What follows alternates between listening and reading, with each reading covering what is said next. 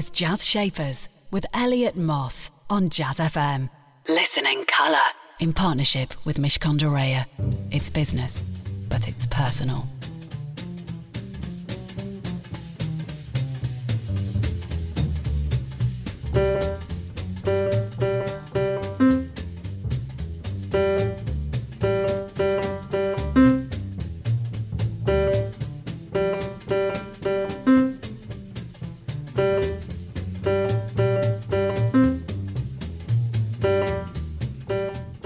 That was Oscar Peterson with C Jam Blues. Good morning, this is Jazz Shapers. I'm Elliot Moss. Thank you very much for joining me. Jazz Shapers is the place where you can hear the very best of the people shaping the world of jazz, blues, and soul. And alongside them, we bring someone in who is shaping the world of business, and we call them a business shaper. I'm very pleased to say my business shaper today is Tom Blomfield, and Tom is the co founder and CEO at Monzo, and Monzo is the phone only bank service, and they are doing some fantastic things in the world of banking. You're going to be hearing lots from him about disruption and related matters.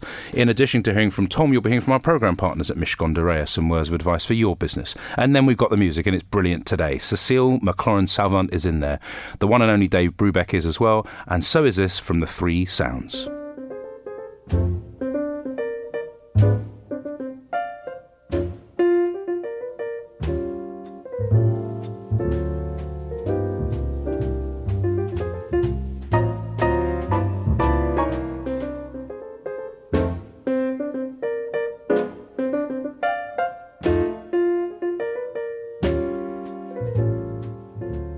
That was the three sounds with Making Whoopee. Tom Blomfield's my business shaper today, co founder and CEO at Monzo. They are the bank, but they're on your phone and nowhere else. And this is the interesting thing. And um, I'm really happy to have you here, Tom. Good morning, Elliot. Delighted to be here. Now, tell me, um, this is a brave new world that we're in, Tom but you seem to have been sort of in it for a while, in the sense that when I was growing up, you had to walk into a bank, and then you had the chance to ring someone on, uh, uh, uh and someone was on the other end of the line, and then you lots about you, mm. and then it was your your desktop or your laptop, and now. Um, the penetration of smartphones is extraordinary. It's global, and you can do pretty much everything you want from your phone. Yeah, I, the way I sort of like to think about it, I, I opened my first bank account with the Chesham Building Society back in sort of 20 years ago. And you might remember you got a little passbook where you'd go in and they'd write a, you know, you'd take in your check from Granny and they'd write a, a credit to your account and then you'd save up enough. And they they write a debit to your account and it sums up to the balance and you know it's about sort of the size of a smartphone. And it seems like we've come full circle through internet banking and telephone banking back to this little thing that shows you credits and debits and sums to a balance and doesn't do very much else. You know in a in this era where we have this smartphone this supercomputer in our pockets the banks don't seem to be using all the functionality they could be and you said, well, you know what, we're going to go and do something pretty special. And that was a few years ago, not that long ago, actually. About two and a half or three years ago, yeah. But this is this is what, what strikes me. We're going to go uh, back into your, your dark history. It's not, it's, it's not sordid at all. It's fine though. Um, you obviously you you this is not your first time round in, in, in the world of some startups and things. But in two and a half years, I believe that you've got around 400,000 accounts with some very big objectives as well, very big goals going forward. That's an extraordinary number of people that have signed up in such a short period of time. Why? We're still trying to figure that out. I mean, seriously, I mean, where have they all come from? Because it was the old thing, you know, you, you, you, change your husband or your wife more regularly, or you change your washing machine, but changing your bank, that's a big deal. Yeah. Doesn't seem to be for 400,000 people. No, and 400,000 is about 1% of the UK adult population, which is which is pretty staggering, really. We've not really spent very much on, on marketing. So it's, it's word of mouth. And I think we started out very intentionally sort of trying to build a community and trying to build a mission. And so people people join, I guess, because they believe the same things we believe.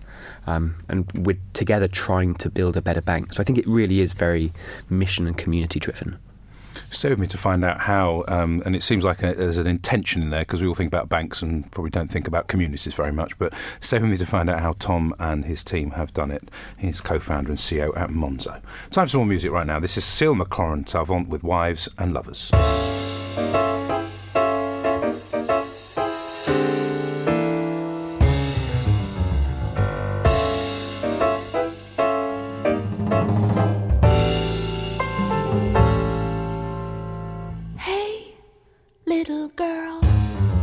Comb your hair, fix your makeup. Soon he will open the door. That was Wives and Lovers from Cecile McLorin Salvant. Tom Blomfield's my business shaper, co founder and CEO at Monzo, the digital bank. I'm going to call you digital for a minute. You are digital, but you're on phones, really. Tom, tell me, you, you studied um, law. You went into, I believe, the world of consultancy. I think you were um, chief technology officer of a startup at some point before that as well, while you were while you were studying. That's right. How did you move from being a student of law into technology related stuff and then the world of consultancy. What you obviously thought, well, I'm not going to be a lawyer, but mm. were you clear while you were studying what you wanted to do when you were about, you know, when you were going to finish? Not at all. And I think that's that's why everyone becomes a management consultant because they don't know what they want to do with their lives. Um, I'd built websites since I was since I was young, 13 or 14 years old. I got started building websites for, for local estate agents in, in Little Chalfont, where I where I went to. It's a fine school. place. It's a sweet. I know Cheshire well as well. um, and I'd, I'd sort of grown up with the internet as, as, it was growing up, but I never thought you could do it as a job. It just seemed strange. And I grew up in, in the home counties where everyone was a, a banker or a lawyer or an accountant, or my father was an engineer, or sort of these these professions. And so I went to Oxford and studied law because that was a profession. But I realised pretty quickly I didn't want to be a lawyer, but I didn't know exactly what I did want to do. I think starting my own business was something that I knew from a very young age that sort of appealed to me. And, and, why was that? Do you think? Why, what, what, was the appeal when you were younger? Because some people do talk about this when they're little. They just kind of know. Was it because you thought you'd be unemployable? I mean, in the sense that you needed to do your own thing. Were you quite um, a confident young person? I think that's probably fair. My first ever. You seem confident to me. my first ever job review at um, at OC&C. Um, I was below track because I was highly disruptive. People talk about disruptive business and disruptive. Is it good? For, yes, it's positive. It's I don't know. I think it can be a real pain to deal with. Actually, if you have mm. got sort of your your newest analyst is disruptive and keeps challenging and asking why. It's very tedious, actually. But it's. Uh, but obviously, it was an, it was irritating you. Things were there, and you're going, but that doesn't make sense. to exactly. me. Yeah. Exactly. Why are you doing it like that? I, this doesn't this doesn't add up.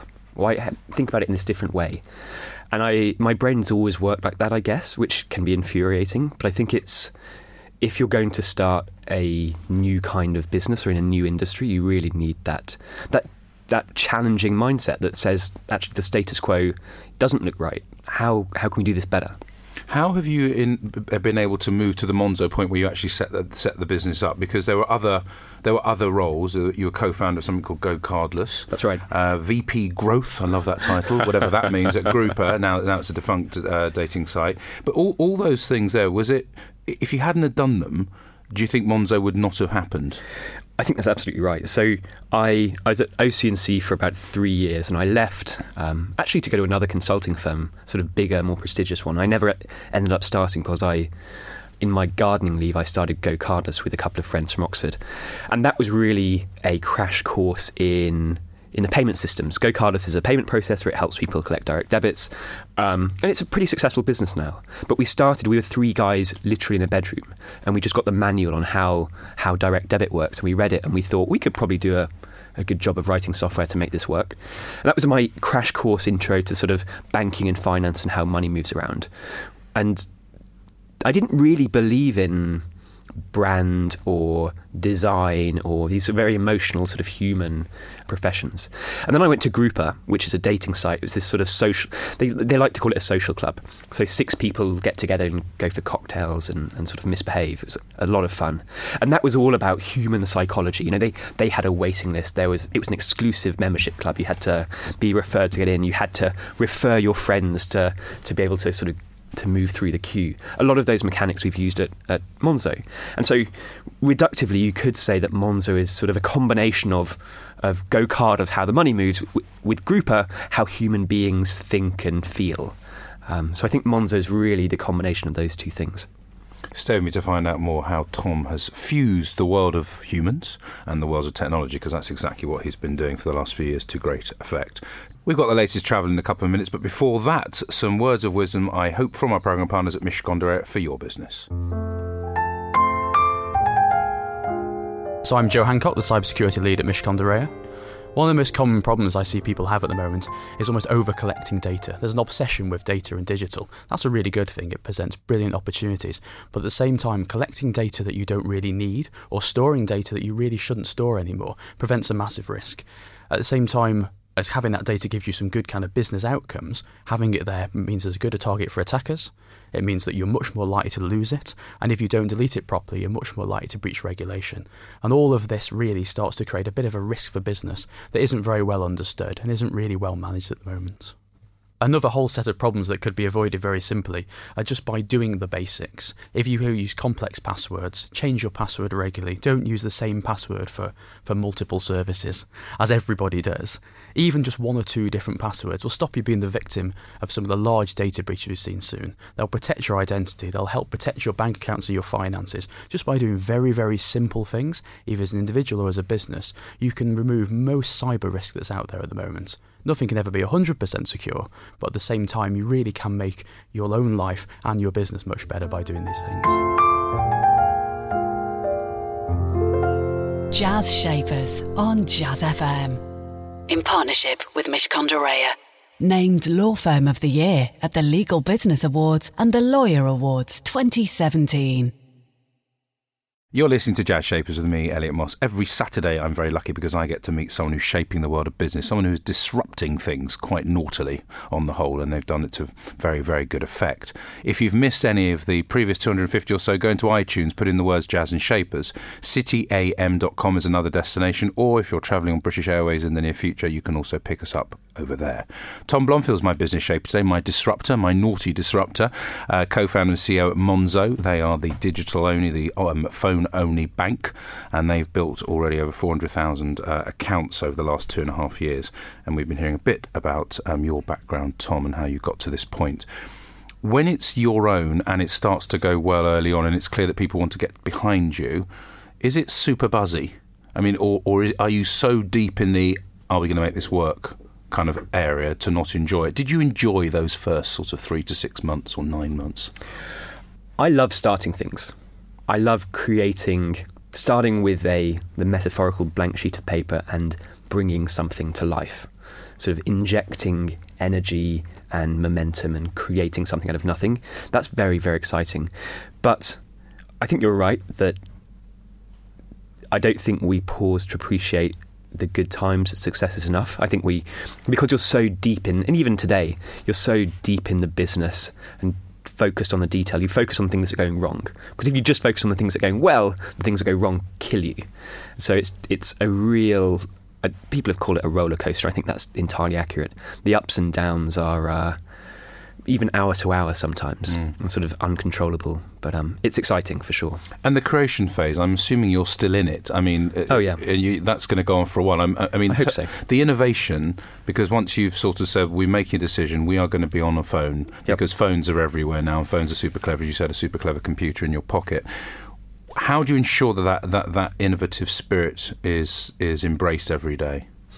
I think you hire people who who question everything and you, you keep trying to hire those people and keep asking them to tell you when you're when you're getting complacent. Now I've got ideas that are now two and a half years old. They might not be the right ideas anymore. So we try to hire very smart, very inquisitive people who challenge everything. And it's exhausting.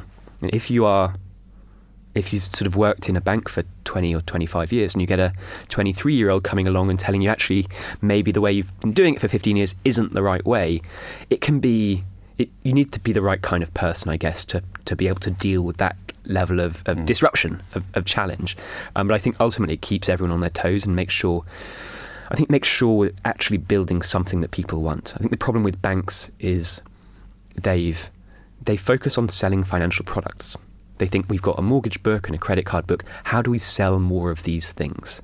Whereas if you start the other way around and say, we have a bunch of customers who have cares and worries and concerns, how do we address those things? How do we improve our customers' lives? What should, what should, what kind of problems should we even be solving?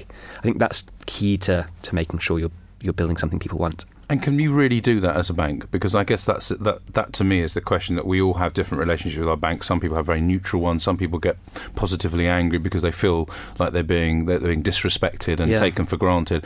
I don't know how many people love their bank. I mean, I happen to really like. I talk very highly of the bank I bank with, but it's. Uh, I think I'm pretty unusual. Mm-hmm. Yeah. How do you get people to really love you? I think you you design for their problems. My my issue with my old bank is it always feels like I had to fit around the way they did things. You know, they've got systems or processes or the way they think about their products in a very rigid way. And if I didn't fit into that mold, it was going to be very very painful for me. And if instead you say, how do how do humans think and behave and feel? Let's fit around them and just make it intuitive and delightful. The result is astonishing. And the average, it's pretty pretty sort of techie, I guess. The way you measure this is net promoter score. How many people like you versus versus don't? The average bank has a net promoter score of around negative ten, which is very very bad. Apple is about plus eighty five. I and, think and 75 plus is world class, isn't it? On that, that scale, I yeah, think. I think the last measurement we did was plus eighty three. Um, Wow. Plus 83. You heard it here first. That's a pretty high score of people that said they love you. Uh, stay with me to find out more about how Tom's done it. Um, that's Tom Blomfield, my business shaper, co founder, CEO at Monzo. Time for music right now, though. This is the. I promised him earlier. Here he is. It's Dave Brubeck with Unsquare Dance.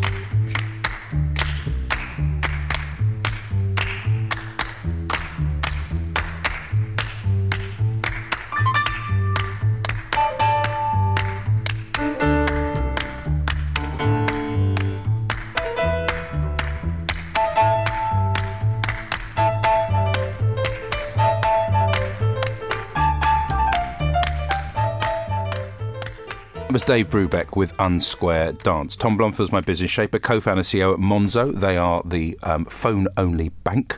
Um, I want to talk about the name for a second because it wasn't always Monzo, was it? And this It sort of not. this talks a little bit about challenges in, in any business. Um, it, it, you had another name, we did. It was Mondo. Originally, we were Mondo. Mondo. Mondo. There was a, there was a problem with the trademark. We had a little challenge. Another company Yeah. decided they had a trademark that was too similar, so um, So you had to change the name, we did. which could have been a disaster. We may not be talking if you'd have kind of taken that the wrong way and sulked or something. You, you evidently didn't. You're still smiling about it. Tell me what you, firstly, what you did briefly, and then secondly, what you learnt about yourself in that process.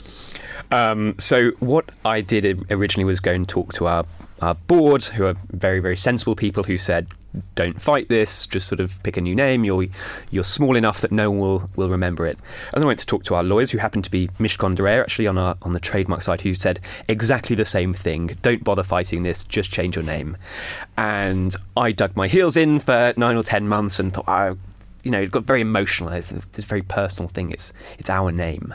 Um, and, and ultimately that was a very bad decision.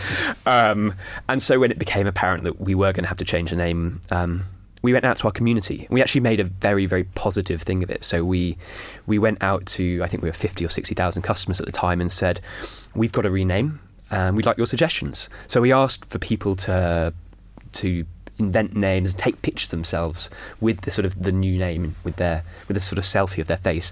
We got fourteen thousand suggestions in about forty eight hours, and it had to begin with M. There actually are not that many combinations of M words with vowels in, so I think we probably sort of brute force the entire possible range of M words. And six people suggested Monzo, um, which we really liked. It was it was close to Monzo, uh, Mondo now. You see, it's already I get them forgot. You confined it to history. we don't even need Mondo. Who are they? It's Monzo. exactly. And we we could get the dot com and we could get the Twitter handle and you know the sort of practicalities that actually that did matter. Um, and we renamed and it was it was actually a really really good event. So we I think we turned something that could have been a frankly a real pain into something that was was hugely positive. And the learning part for you? Um, Not letting you off that lightly. Tom.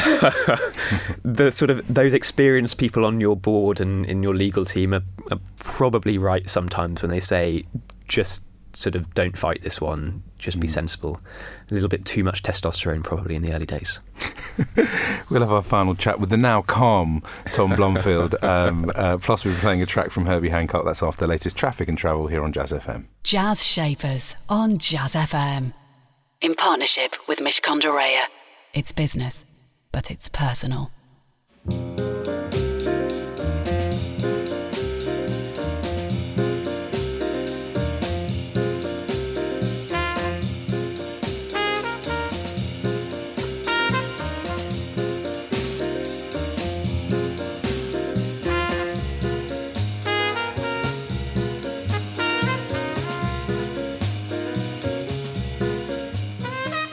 That was Herbie Hancock with Cantaloupe Island. Tom Blomfield's my business shaper just for a few more minutes. He's um, the co founder and CEO at Monzo. You've been hearing it was called something else. He'd forgotten himself what it was called. Uh, uh, the the uh, digital bank, the, the phone bank. You are. Um, very well funded. You've been backed by lots of people now, and I'm, Mm. I believe that there's more funding probably down the line. How does that feel uh, in in terms of you being beholden to the people that have funded you? How much freedom do you have to do what you need to do? Is it a hands uh, a distant relationship, or, or are they quite close to your strategy and, and, and the delivery that you say you're going to you're going to be able to do? Very, very close. I think that's important when you're raising investment. You've got to take the time to find people who really are aligned with where you want to take the company with the vision. And if you do that, then actually it's a it's a big help because they can kind of keep you on track and, and remind you of your shared vision. I think if you have conflicting goals, it can become very, very difficult. But luckily our our big um, investors, Passion and, and Thrive, are both um, totally aligned with where we want to take the business, I think, in the next seven or eight years. And of course, we did crowdfunding. So we have six or 7,000 um, individual sort of um, customers who are shareholders. We did a, a big crowdfunding round that, that sold out in 96 seconds, which I think was a world record at the time, which was, which was amazing because it, it meant so many of the people who'd supported us from the early days could actually invest and, and buy real stock at exactly the same terms as these professional investors. The the only disappointment was that we were six or seven times oversubscribed. So we had thirty odd thousand people who wanted to put money in but, but couldn't. So I'd love to do something to address that in future. In terms of the money, I mean, obviously this is a long play, and I think I've seen you quoted as saying, you know, we want to build a British Google or a, a British Facebook, and, and I've spoken to a few people like that um, over the years here. Is that what, what's the most important thing to you? Is it the legacy that you'll leave of being the the team behind the, the, the British equivalent? Is it the money? Is it just the fun? Is it this roller coaster? I mean, what's the thing that's now driving Tom forward? I think it's about having an impact on the world. Um, sort of, we're only on this planet for a, a, a a defined period of time, I guess, and you can choose how you spend that time. You can try and accumulate wealth or, or whatever it is. And I think we have the opportunity to, in some small way, improve the lives of, of potentially millions of people around the world. And I think if you're if you're thinking you know, it's a rainy day and you're you're in bed and you're sort of looking out the window thinking, do I really want to go to work today? What what's it all about? Why am I why am I on this planet? Having the opportunity to create something that positively impacts the lives of hundreds of millions of people or a billion people potentially is a pretty good reason to to keep going. And I imagine that obstacles aren't obstacles to you. They're just well, we're going to we're going to make it happen. Annoyances. annoyances, irritations. There's there's there's there's sort of glitches in the matrix, and you're just going to fix them. I mean, it's Yeah. actually, I sense that you almost it's a kind of you have a bring it on attitude. Uh, I think that's probably right. You find a way around or under or over or just straight through the middle of it. Yeah. Uh, final, uh, c- a couple of things just before we um, we have to round things up.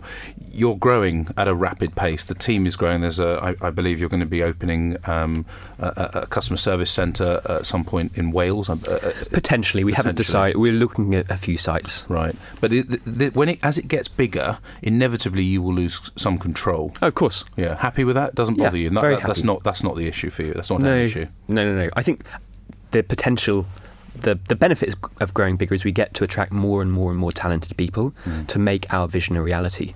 There's no way that three people in a bedroom can build a bank that, that serves a billion people around the world. We need to collect hundreds and then thousands of the brightest minds in the world to make this a reality. That's exciting.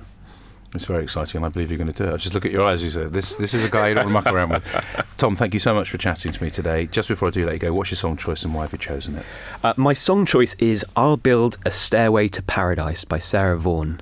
Uh, this was another democratic process. We put it to a vote within the Monzo office, and it was uh, the popular choice at Monzo. And I think it reflects what we're trying to do at Monzo. Excellent. Here it is, just for you and the democratically chosen team that have decided this is what it is.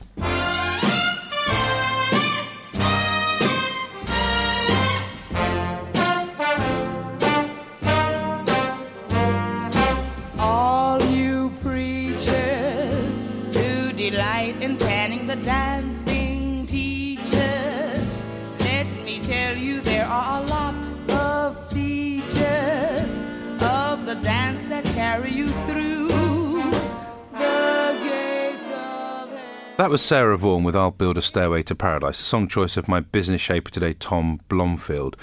A challenger right from the get go, someone who was always questioning things, great setup to become an entrepreneur. Super determined. You should have seen the look in his eyes with pretty much every word he said. He is very clear what he wants to achieve and ambitious, a huge objective to become the next Facebook or Google, but a UK version of it. Brilliant stuff. Do join me again, same time, same place. That's next Saturday, 9am sharp, for another edition of Jazz Shapers. Meantime, stay with us. Coming up next, it's Nigel Williams. Jazz Shapers on Jazz FM. In partnership with Mishcon de Reya.